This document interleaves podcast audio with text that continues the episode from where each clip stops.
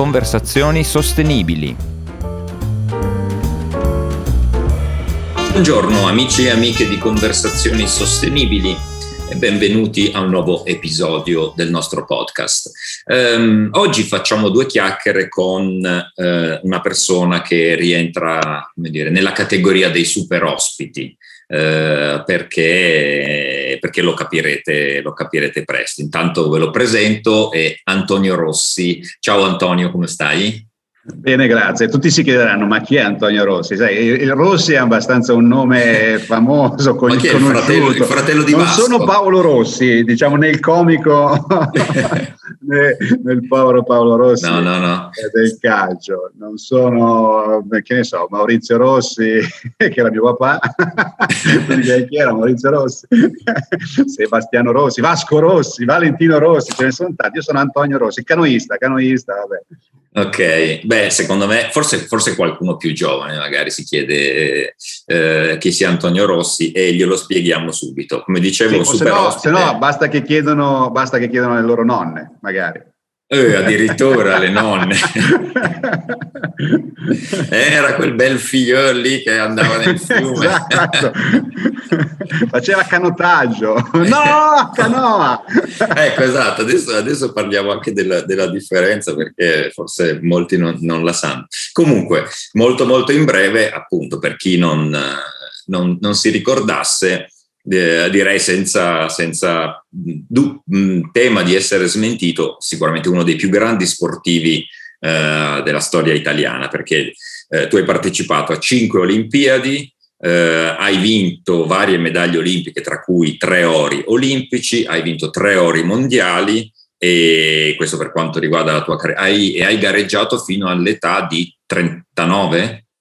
Sì, quasi 40 anni, sì, sì. Quasi 40 anni, quindi... Gli ultimi miei giochi erano, sono stati Pechino nel 2008, io 2008. sono del 68, quindi ero, avevo quasi 40 anni, perché sono di dicembre, quindi le gare erano in, in agosto, quindi ecco. ero quasi quarantenni. Però ho avuto okay. l'onore di essere scelto come portabandiere, quindi insomma è stata un'Olimpiade che mi ricordo veramente molto bene. Ho preso una medaglia di legno, ero arrivato quarto, quindi insomma un po' brucia, però c'è il fatto di aver portato la bandiera che, che ti ripaga. Sì. E poi dopo invece una carriera diciamo più in ambito politico, eh, sei stato sia assessore e ora eh, se, eh, assessore regionale in Lombardia e ora sottosegretario allo sport, corretto? Sì, sì, sottosegretario alla presidenza con le deleghe speciali di sport, grandi eventi sportivi e quindi dei giochi olimpici che ci saranno il 26 di Milano Cortina. Di Milano Cortina. Esatto, Lombardi, e, diciamo zona lombarda e zona dolomitica. Ok, Partiamo, partiamo, un secondo. Allora, intanto faccio una piccola premessa e, eh, perché mi sembra una cosa simpatica e che, insomma, dire, che va a tuo, a tuo, ulteriore merito. Quindi per, devo subito dire, dire, che ho una doppia riconoscenza nei tuoi confronti perché in realtà questa chiacchierata noi l'abbiamo già fatta qualche giorno fa, ma io ho pensato bene di non registrarla e quindi e meno male che l'hai registrata perché sennò poi le confrontavi vedevi che avevo detto un sacco di, di fregnacce. E eh, ormai non c'è più traccia. No non credo e comunque insomma si è persa nel, nell'etere e quindi sei stato super disponibile e hai accettato di rifare questa, questa conversazione con me. Dicevo eh, a differenza dell'altra volta partiamo un secondo proprio dalla fine. Che cosa vuol dire eh, e qual è la tua esperienza attuale dell'organizzare delle Olimpiadi? Perché eh, sono sono quelle invernali, però sono sempre Olimpiadi, tu le hai vissute da protagonista, da sportivo e adesso sei, come dire, dietro, un po' dietro la scrivania, eh, però che, che, che, esperienza è e che cosa sta succedendo per eh, Milano Cortina? Guarda, è stata, mm, è stata, è stata dura nel senso che mm, non è mai filato tutto liscio, nel senso che eh, arrivavamo da un rifiuto di Roma delle Olimpiadi mm-hmm. dei Giochi del 2020, del 2024, quindi un rapporto con il, con il CIO da ricostruire, quindi avevamo pensato insieme al Presidente Maragò di organizzare una sessione del CIO a Milano. Mm, e quindi avevamo vinto la sessione del CIO e nel frattempo c'era venuta l'idea ma perché eh, visto che Mil- eh, la Lombardia è formata dal 40% di montagne perché non proviamo così, a lanciare l'idea di, di, portare i giochi invernali eh, in Lombardia. E da lì è nata un po' la, eh, il, il, nostro dossier.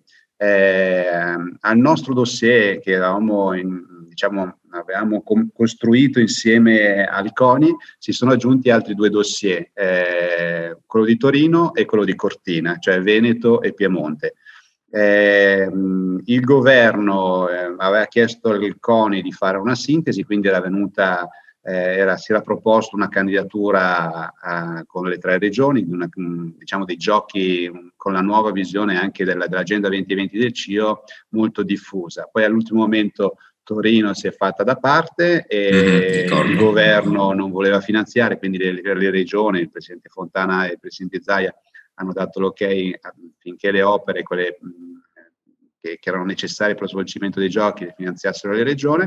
E insomma è sempre stata una cosa all'ultimo momento, poi non è sempre stato così facile trovare le garanzie che, che il CIO ci chiedeva, perché mh, quando fai il dossier devi garantire molte cose, e, non so, fermare eh, 24.000 stanze eh, tra la Lombardia e il Veneto eh, del, nel 26, cioè avere la sicurezza che eh, ci sono 24.000 stanze a quel prezzo in dollari. Eh, pensa, insomma, non era avere, avere così una partita facile con, con, gli albergatori, perché ah, insomma, nel 26 chissà cosa succede, eh, un dollaro non è che, perché poi loro firmavano, quindi insomma non è, non è, questa è stata una, una, solamente una piccola garanzia che, che, ci chiedevano, però ti posso assicurare che quando mh, siamo stati a Losanna il 24, il 24 giugno, che, che anno insomma, abbiamo vinto la, eh, la candidatura dei giochi, è stata veramente una grandissima emozione. Ero più teso che quando gareggiavo, perché... Eh, non è facile perché poi lì devi, votano i membri CIO, quindi c'era una lobby, eh, Stoccolma, pur avendo secondo me un, eh, un dossier eh, meno bello del nostro, però aveva lavorato molto bene con la lobby, aveva tutta la parte anglosassone dei membri CIO anglosassone che votava per loro, i reali e via dicendo, quindi poi lì eh, un voto vale uno, quindi insomma... Mm-hmm. Sono, sono, e quindi direi anche in quell'occasione il presidente Malagò è stato molto bravo, lui è membro CIO, quindi sapeva come, dove eh, andare a chiedere, insomma, per, per poter come muoversi, certo. sì, come muoversi. Ed è stata veramente una, una grandissima emozione.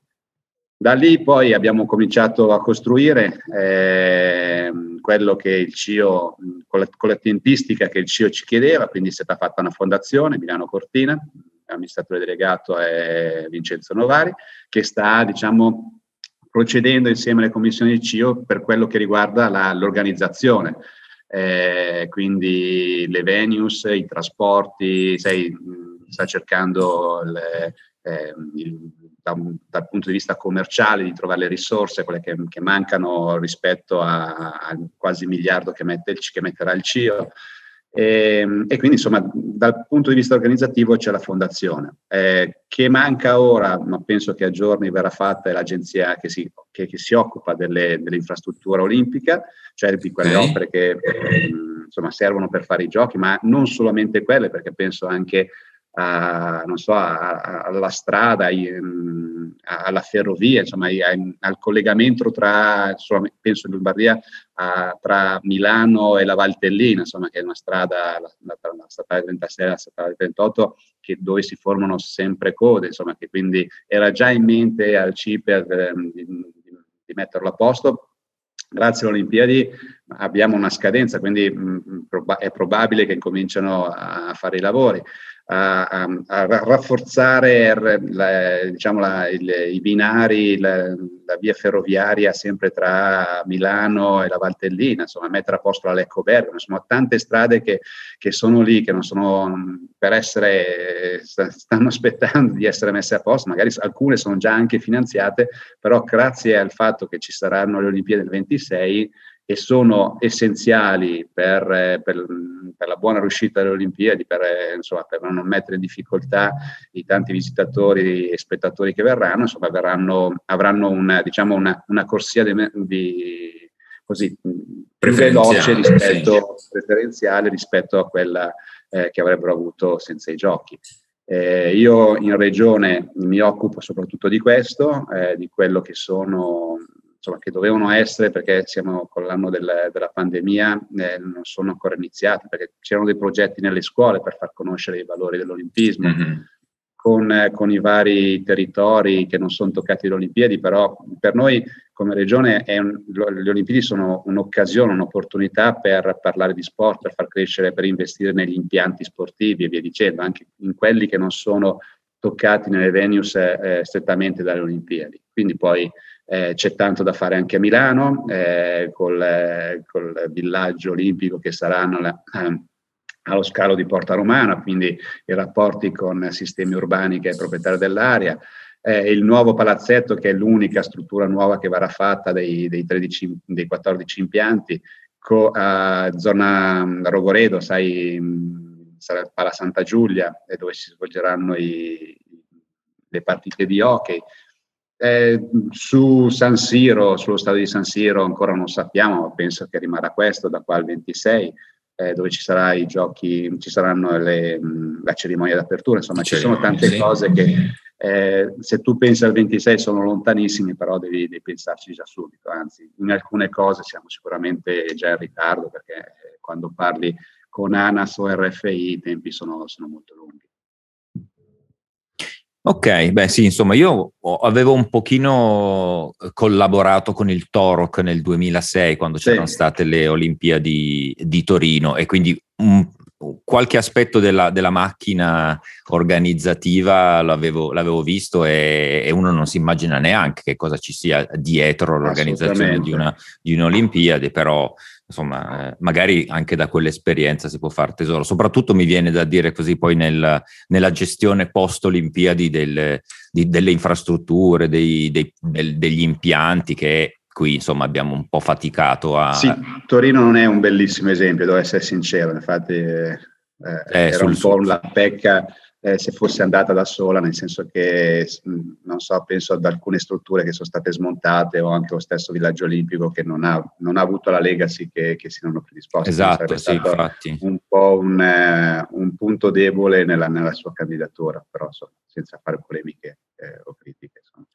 Eh, nel dossier, che tra l'altro è, insomma, è, è attuale su, sul nostro, sulla nostra chiacchierata, grande, la, una delle parole chiave è la sostenibilità, eh, sostenibilità ah, okay. economica ma anche ambientale, nel senso che, come ti dicevo prima, su 14 impianti solamente uno è nuovo, quindi sarà fatto dal privato, però eh, grazie alle Olimpiadi, come ti dicevo prima, si va a potenziare la linea ferroviaria perché si cerca di, insomma, di, di, di favorire quella, la via ferroviaria per il trasporto de, de, de, degli spettatori, così come parlando con le varie associazioni ambientaliste, insomma, abbiamo garantito che non, non c'è quel, quel consumo di suolo che magari c'è stato in, in altre edizioni dei giochi. Penso mm-hmm. a Soci, senza far polemiche con quelle italiane.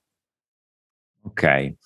Eh, bene, grazie per questa, per questa panoramica. Eh, passando un po' alla tua carriera e, e, partendo un po' dagli inizi, innanzitutto, ecco, visto che prima lo, lo accennavamo, canoa, canottaggio, kayak, eh, per, noi, per noi così eh, neofiti, eh, una c'ha, una allora, innanzitutto facciamo, facciamo, facciamo la differenza tra canoa e canottaggio, siamo cugini, nel senso che ehm, abbiamo, siamo tutti, su, diciamo, remiamo su, su, degli, schia, degli, su degli scafi, loro uh-huh. vanno all'indietro e noi andiamo avanti. Eh, però sono due federazioni completamente diverse. Ah, ok. Pensando la differenza principale sportivi, è che uno va indietro e uno va in avanti. Esatto. I okay. canottieri sono detti scherzosamente i gamberi perché vanno all'indietro, remano all'indietro. Ok. Eh, se vogliamo fare dei riferimenti ai campioni, eh, nella canoa c'ero io, c'era Daniele Scarpa, Josefa Idem, nel canottaggio c'erano i fratelli a Bagnale i fratelloni. L'unico sì. punto in comune era Giampiero Galeazzi che faceva eh, le telecronache sia nostre che, che, loro. Fin quando aveva voce, perché poi verso esatto, gli ultimi metri esatto. non...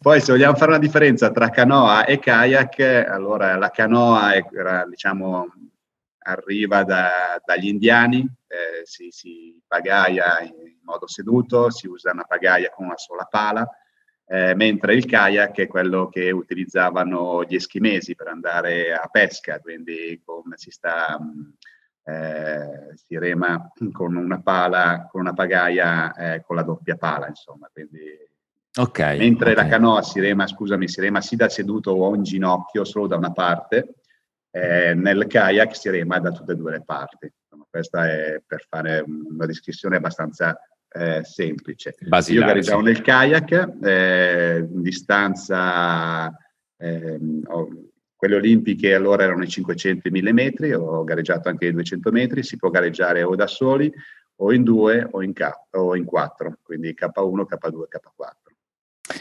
Ok. Eh, a questo proposito, eh, la prima domanda che ti faccio è come mai tu, quattordicenne, se non sbaglio, più o meno quella l'età in cui hai iniziato, eh, hai scelto uno sport così, come dire, eh, particolare? Ecco, non è il calcio, non è il basket, non è il tennis. Eh, come mai? Beh, io sono di Lecco, abito di fronte al lago e quindi penso che il fatto che il lago facesse parte della mia vita era, era quasi scontato, nel senso eh, fa parte di me. Quando, quando, anche quando andavo in giro per il mondo per fare raduni o per fare gare, mi mancava proprio il lago, quindi il lago è, il, diciamo, è, la, è una parte essenziale del, di me. Eh, ho iniziato a fare sport ehm, alla società Canottieri Lecco, che è una società polisportiva, quindi uh-huh. che aveva più sport. Io sono il quinto di cinque fratelli, quindi eh, mia mamma mi affidava un po' ai miei fratelli maggiori, eh, in questo caso alle mie due sorelle che facevano nuoto, e quindi mh, ho iniziato a nuotare proprio perché mi accompagnava insieme alle mie due sorelle se avessero fatto danza sarei un ballerino, sarei stato un ballerino. Questo, questa è la storia, non è che ho scelto la canoa. In realtà poi in estate, un'estate, ehm, eh, ho cominciato, ho visto dei ragazzi che uscivano in canoa, ho voluto provare e lì è nato l'amore, eh, perché proprio il rapporto con l'acqua, sai, il, il, fatto di essere indipendente, andare nelle spiaggette a fare il bagno d'estate, insomma, eh, degli amici con cui gareggiare, sfidarsi, ma proprio era, era un bel modo di, di, passare le giornate, insomma, io veramente arrivavo in canottieri alle 8 del mattino e ci rimanevo fino a sera, insomma, era, era il mio ambiente più bello dove potessi crescere e vivere, quindi eh, quando uscivo in canoa ero, ero veramente felice. Eh, le gare non stavamo a guardare il risultato perché arrivavo sempre ultimo, quindi non, è, non, non ho continuato perché, perché promettevi bene.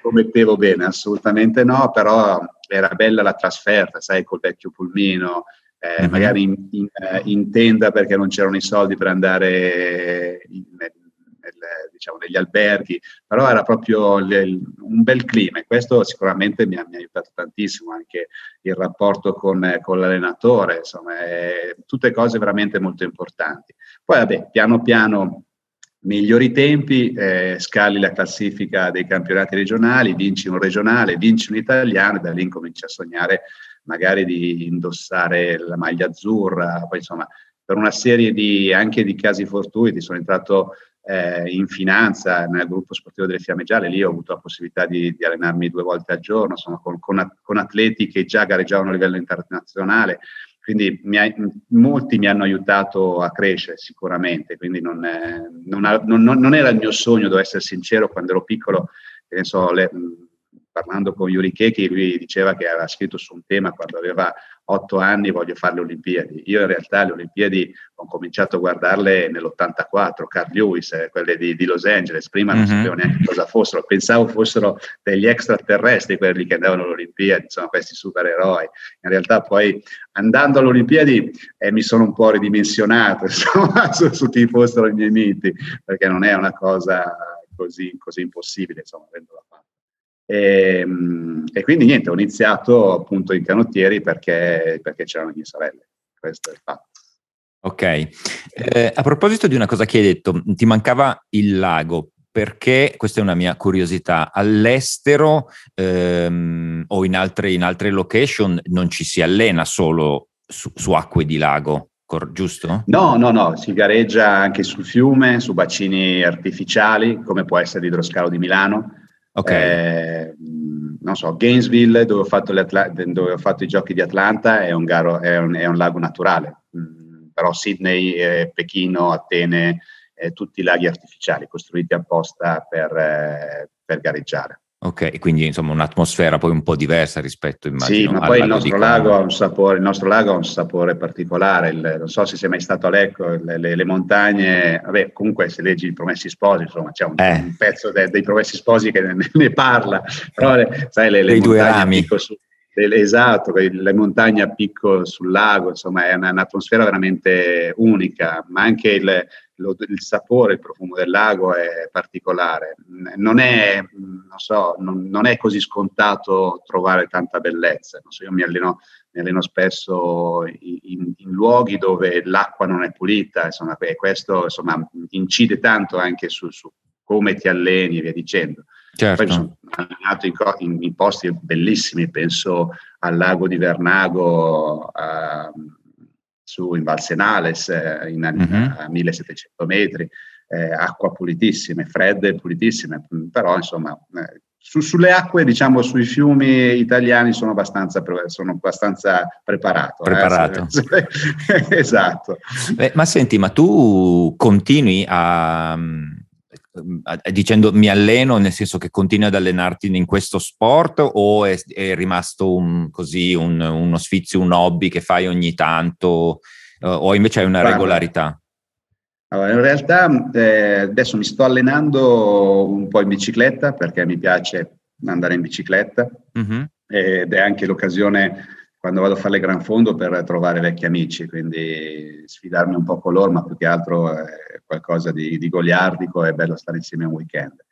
In canoa ho riniziato da poco ad andare, eh, ho avuto un periodo abbastanza lungo in cui non andavo, eh, perché innanzitutto facevo fatica, non, avendo, non, ess- non essendomi più allenato, eh, i muscoli della schiena, delle braccia, delle spalle, gli obliqui, così insomma sono tutti muscoli che, che non, eh, non, allenavo più e quindi quando uscivo in canoa avevo ancora in mente la velocità che avevo quando mi allenavo, insomma, mm-hmm.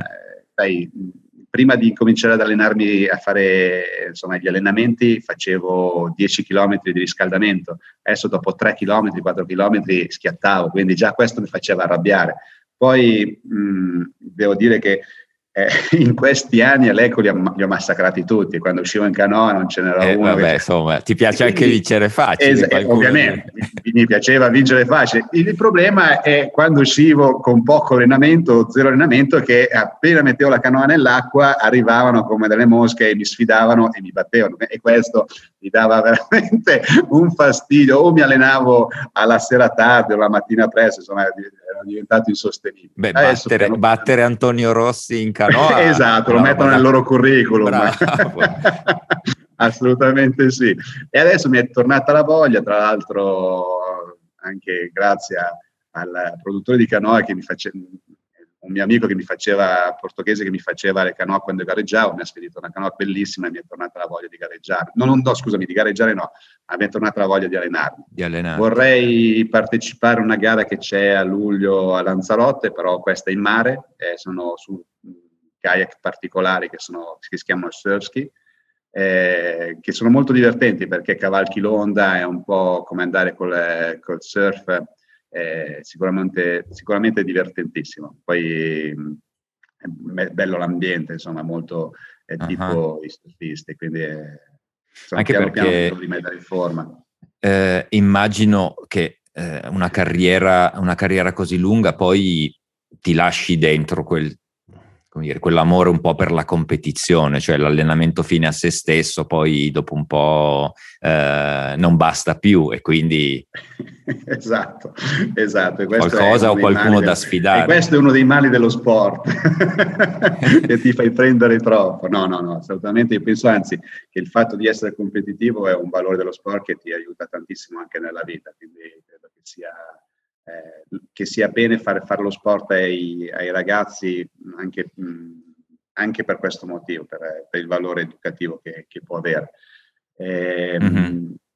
Io poi, vabbè, io poi, ma sai, credo che sia anche un po' come sei tu, eh, perché io ho i miei due figli, eh, al quale vabbè, avevo iniziato a fargli fare sport, non soltanto canoa, Mentre eh, mia figlia Angelica è molto dotata fisicamente, insomma, qualsiasi sport fa, eh, viene bene, insomma, impara subito, è veramente dotata. E Riccardo è un po' meno dotato dal punto di vista fisico.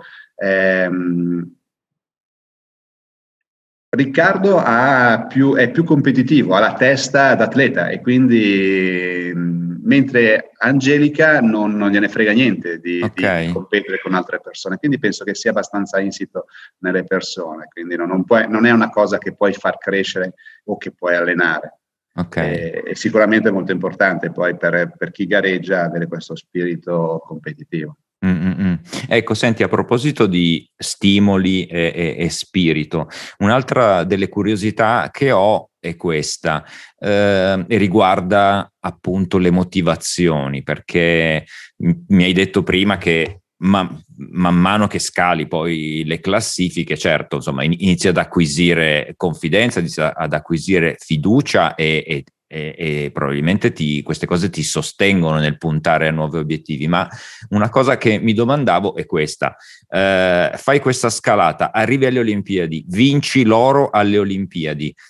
Cosa, qual, è, qual è la molla che poi ti un mese dopo, due mesi dopo, ti fa tornare in acqua e dire ok, adesso questi altri quattro anni li faccio per la prossima Olimpiade. Cioè non c'è questo senso di appagamento per cui magari non, dire, va, scema un po' questo spirito? Eh, guarda, dipende da, da, vari fattori. Innanzitutto quello che provi quando vinci o quando sei sul podio o quando sei appena sotto dal podio e che vuoi arrivare a, a salire sul podio. Quindi questo credo che sia la, la, la motivazione maggiore, insomma, di riprovare a, a, a, a, provare queste emozioni. Il fatto anche di regalare emozioni ad altre persone è importante, insomma, io penso a, alle tante telefonate, insomma, agli occhi di mio padre quando mi vedeva gareggiare, insomma, penso che anche questo, un, magari tra l'altro in un periodo difficile della sua vita, quindi era, era anche una, una, sorta di medicina il fatto di regalargli queste emozioni e questo era, e poteva essere anche, eh, cioè sicuramente era stata una, una, delle tante motivazioni che ho avuto nei cinque giochi, però al, al, alla base di tutto penso che ci sia la grande passione per quello che stai facendo, eh, mm-hmm. la vita che stai, che stai, facendo che ti piace tantissimo, non senti la sofferenza dei, eh, dei, degli allenamenti, la fatica, insomma è, la, la, fatica è una tua compagna di viaggio e, insomma, e, e impari ad amarla, insomma quando arrivi a casa o in albergo la sera distrutto, perché, ma sai di aver lavorato bene, insomma sei soddisfatto, insomma è quello che cerchi ogni giorno. Eh, io credo che la base di tutto ci sia questo, la, la, passione che hai e la voglia di fare. Ovvio che se dopo un po' di anni non arrivano risultati, eh, mm. probabilmente eh, vai verso, diciamo, scegli il piano B. Eh, io sono stato fortunato perché alla prima prima, ai primi giochi a Barcellona eh, ho vinto un bronzo e quindi da lì avevo 23 anni e avevo solamente che migliorare o confermarmi. Certo, certo. No, di, pensavo questa sensazione di lavorare tutto il giorno e arrivare la sera eh, distrutto, però soddisfatto non mi appartiene per nulla, comunque vabbè. eh, perché, non è, perché, non fai un lavoro che ti piace. ah, no, no, scherzo, scherzo. Eh, il lavoro che faccio mi piace, no, è che con lo sport ho sempre fatto... Vabbè, fatto con lo sport, beh certo, ovvio, nel ah, senso, no, io, io, parlavo, ma proprio io dicevo nel lavoro in generale.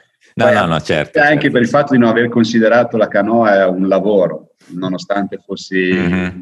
di finanza e avessi dei eh, delle responsabilità, però mh, l'ho sempre visto come non è mai pesato più di tanto, né andare via di casa né eh, perdermi in una parte dell'adolescenza con i miei amici, in quello che fanno di solito gli adolescenti, insomma, però insomma, assolutamente non, non, erano cose che mi interessavano rispetto a, agli obiettivi che avevo. Insomma. Infatti, un, eh, eh, un'altra, un'altra, domanda che avevo in mente era proprio questa, cioè sa, sentendoti dire eh, a un certo punto sono entrato nel Fiamme Gialle, ho avuto la possibilità di allenarmi due volte al giorno, ritiri, viaggi, eccetera. Um, la prima associazione, chiaro, sostenuto da una grossa passione, eccetera, però la prima associazione di idee che mi viene in mente è però una vita di sacrifici, di rinunce, di... Eh, è, è una lettura corretta o no? Tu non l'hai vissuta Assolutamente. No, non l'ho vissuta nel senso che rinunce, ti dico, se la rinuncia è non andare il sabato sera, il venerdì sera in discoteca con gli amici, allora sì, ti dico che ho fatto questa rinuncia. Ehm, se la rinuncia è non mangiare porcate, dolci, patatine o così, ovvio, ho fatto questa rinuncia ma se mm, analizziamo il fatto della parola rinuncia, insomma, è una scelta, nel senso che ho scelto di, di, arrivare a vincere le Olimpiadi e quindi quelle erano delle scelte obbligatorie da fare, nel senso che il riposo è importante quanto l'allenamento e se vado eh, in giro la sera e torno la mattina non dormo, anche se il giorno dopo c'è riposo, non riposo come dovrei. Eh, mm-hmm.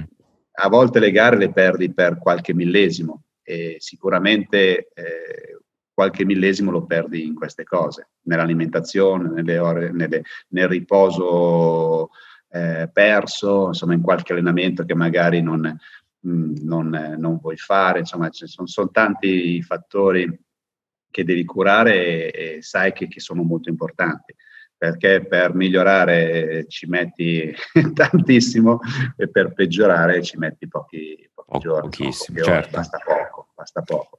Una delle rinunce invece che ti devo dire eh, l'ho scoperta dopo, nel senso che mi sono reso conto, se tu mi dici qual è stata la più grande rinuncia della, della, mm-hmm. della tua carriera, io penso alla mia famiglia. Eh, io okay. nel 2000 sono diventato papà e tieni conto, la mia vita era pressappoco così, eh, la stagione agonistica iniziava ad aprile e finiva a, set- a fine settembre, primi di ottobre.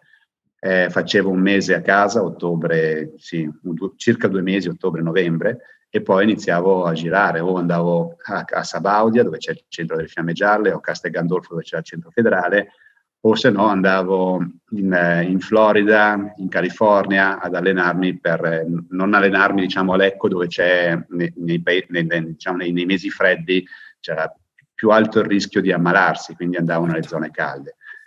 E quando ho smesso, cioè, ho, ho, festeggiato, mi hanno fatto notare, nel senso che eh, non, non, non, me ne ero mai accorto, perché magari preso da, dalla voglia di, di, allenarmi e di migliorarmi, il primo eh, compleanno che ho fatto di mia figlia, eh, perché compie gli anni il 13 marzo, è stato il suo compleanno, il suo nono compleanno, quando aveva nove anni. Io non, avevo foto, non avevo foto al suo compleanno perché a marzo ero sempre a Siviglia, ero sempre a Siviglia e quindi non, non c'ero mai.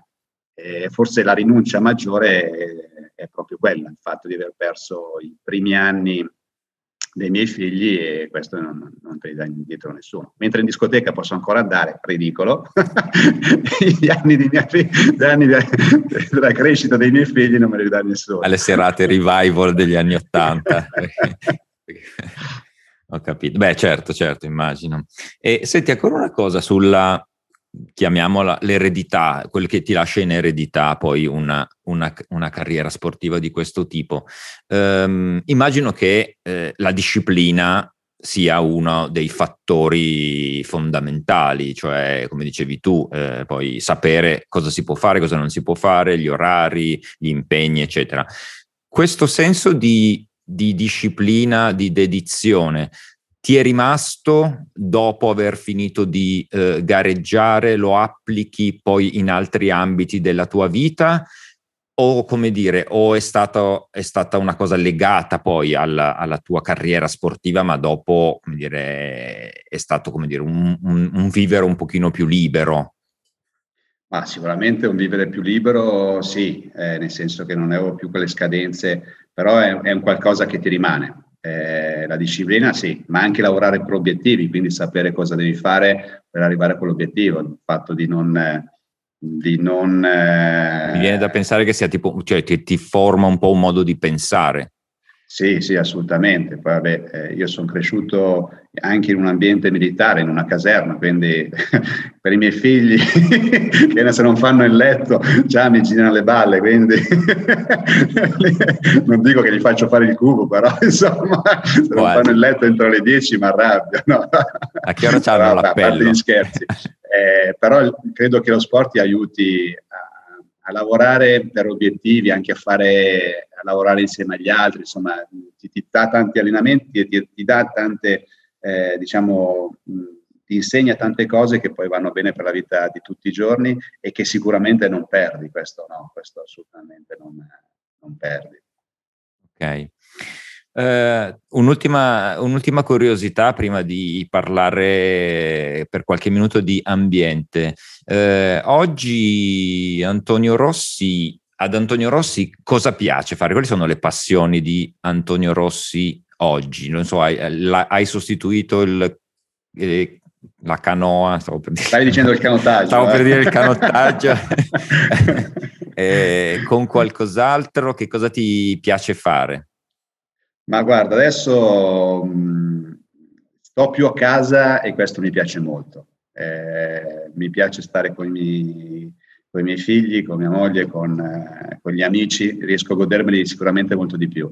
Ho una piccola casa appena sopra Lecco, dove, che è un po' il mio rifugio, una piccola baita, eh, quindi a volte con, con, i lavori che bisogna fare, insomma, da, dalla legna al prato, al fieno via dicendo. Quindi questa, questa sicuramente è diventata un, qualcosa che mi rilassa molto, mm-hmm. che mi distoglie anche un po' da, da, quelli che sono i problemi che puoi avere sul, sul lavoro.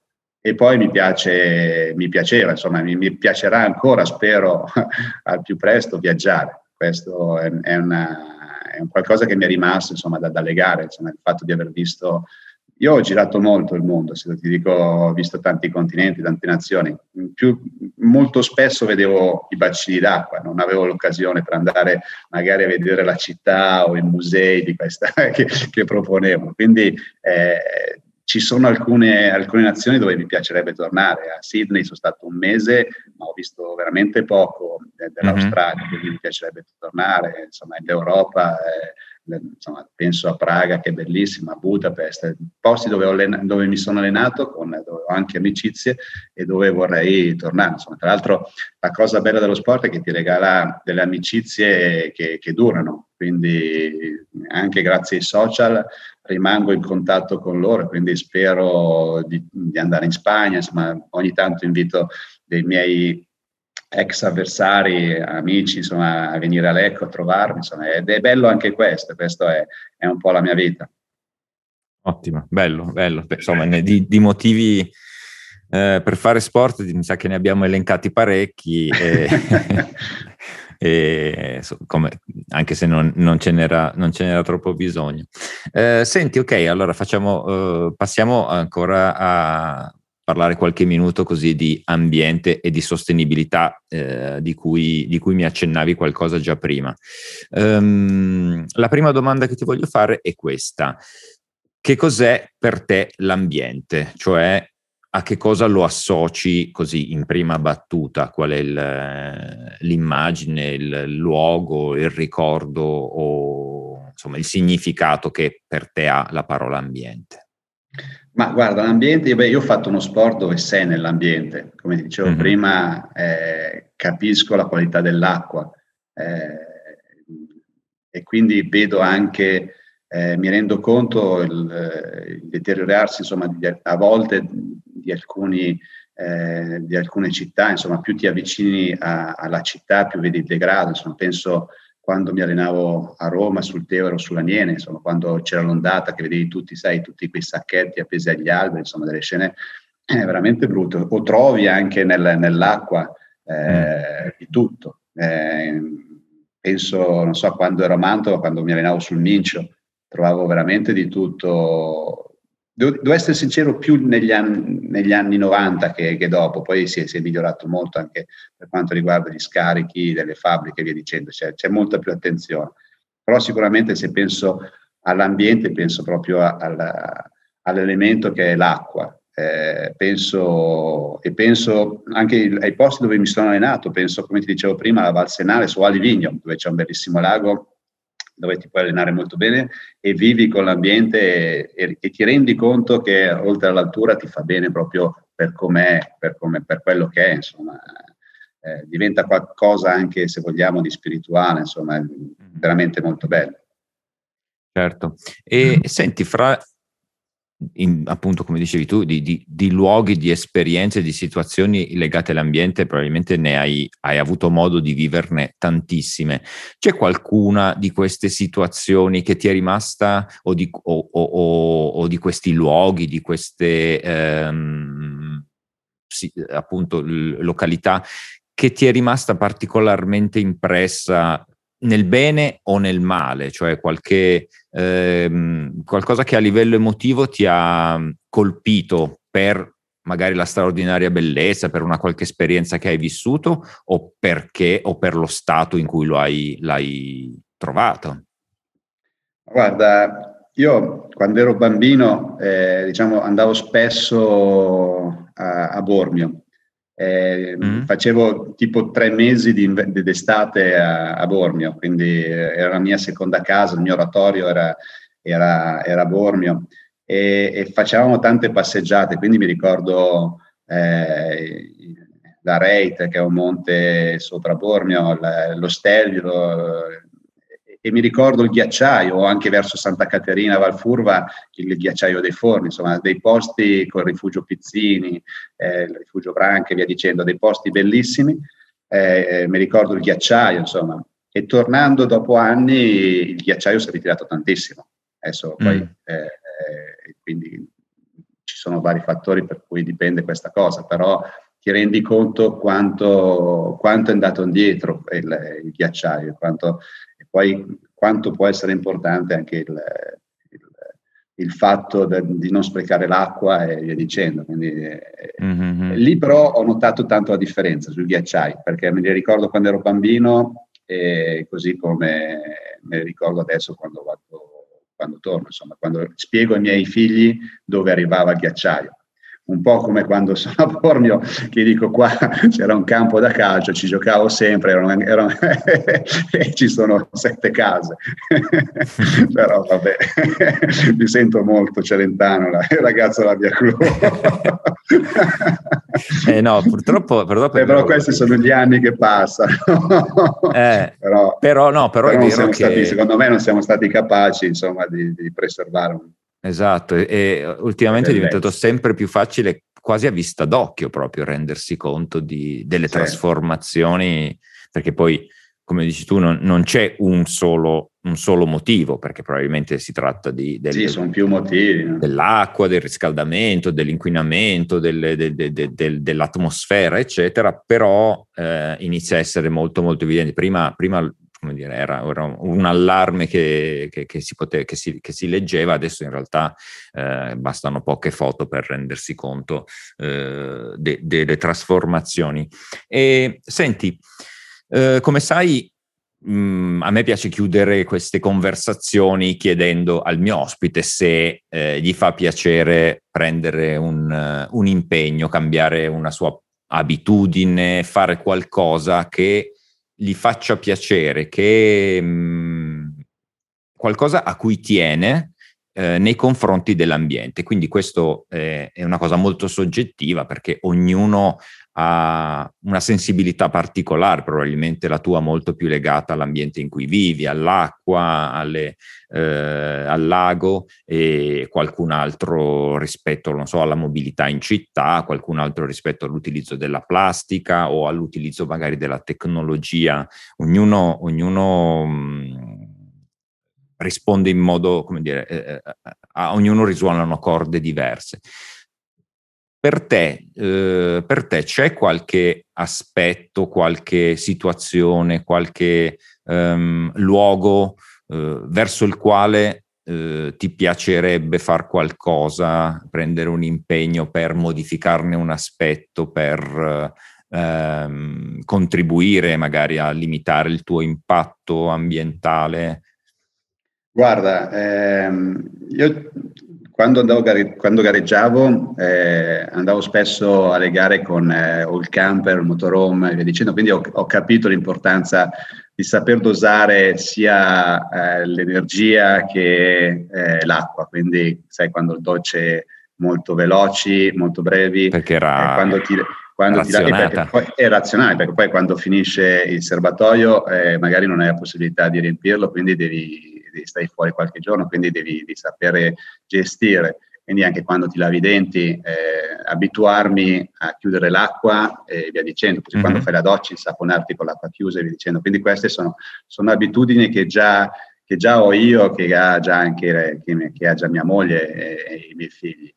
Eh, mando mia moglie a, a, a, lavorare in bicicletta, questo non va bene, non può essere, non può essere un mio impegno, ovviamente no, però insomma, eh, allora, guarda, l'impegno che posso prendermi è andando spesso a, a Milano dall'Eco, sono 50 km in macchina, eh, ricomincia a esserci coda eh, negli, negli, orari di punta, insomma, dopo uh-huh. un anno di pandemia adesso ricomincia eh, a esserci coda. Se vuoi posso prendermi come impegno, che già lo facevo, che poi ho, ho interrotto di fare, quando cambia l'ora vado in bicicletta vado avanti e indietro in bicicletta, da Lecco a Milano in bicicletta o col treno, vado, con, vado in bicicletta, col, porto la bicicletta sul treno e torno in bicicletta. Beh, questo, questo insomma, mi sembra una cosa... Essere, lo faccio anche per me, per dimagrire un po', però può essere anche un, dal punto di vista dell'inquinamento è importante. Mi sembra, sì, sì, mi sembra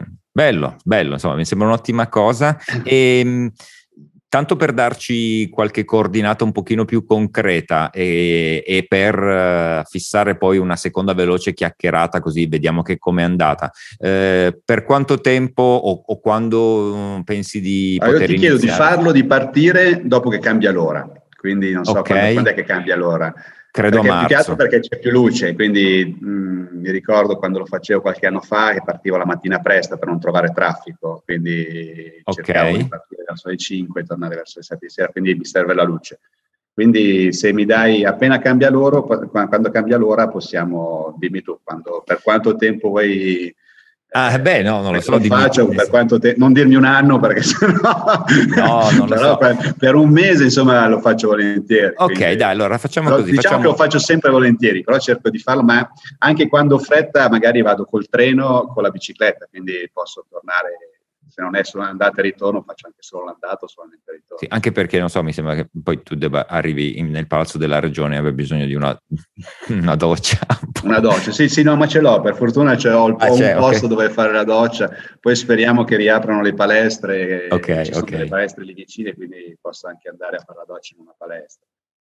Bene, mi piace. Allora facciamo così: da quando cambia l'ora? Ora controllo, sarà probabilmente a marzo. No, marzo, mi sembra che sia luglio.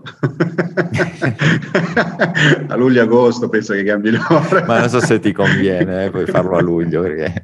In ottobre. E, ehm, facciamo un mese da quando cambia, da quando cambia l'ora e poi ci risentiamo e ci dici un po' cosa è successo, esatto. come è andata, se ti è piaciuto. Ti dico quanta CO2 ho risparmiato, quanti chili ho perso.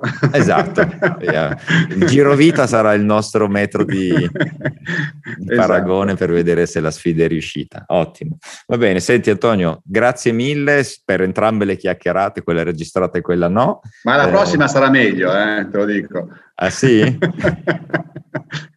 Però è buona anche questa, ne facciamo un'altra. Ma speriamo, ora adesso che chiudo, vediamo, spero di avere il file, se no comunque non avrò il coraggio di dirtelo, quindi ritieniti, esatto. ritieniti a, a, posto così. E va, bene. Quindi, va bene, senti, grazie mille ancora, ci, ci, ci, ci risentiamo poi più avanti per uh, vedere com'è andata e se passi da Torino c'è una pagata per la tua disponibilità. No, non in bici però non, non subito, non subito. non subito. ciao, grazie. Grazie a te, ciao, a presto. Ciao.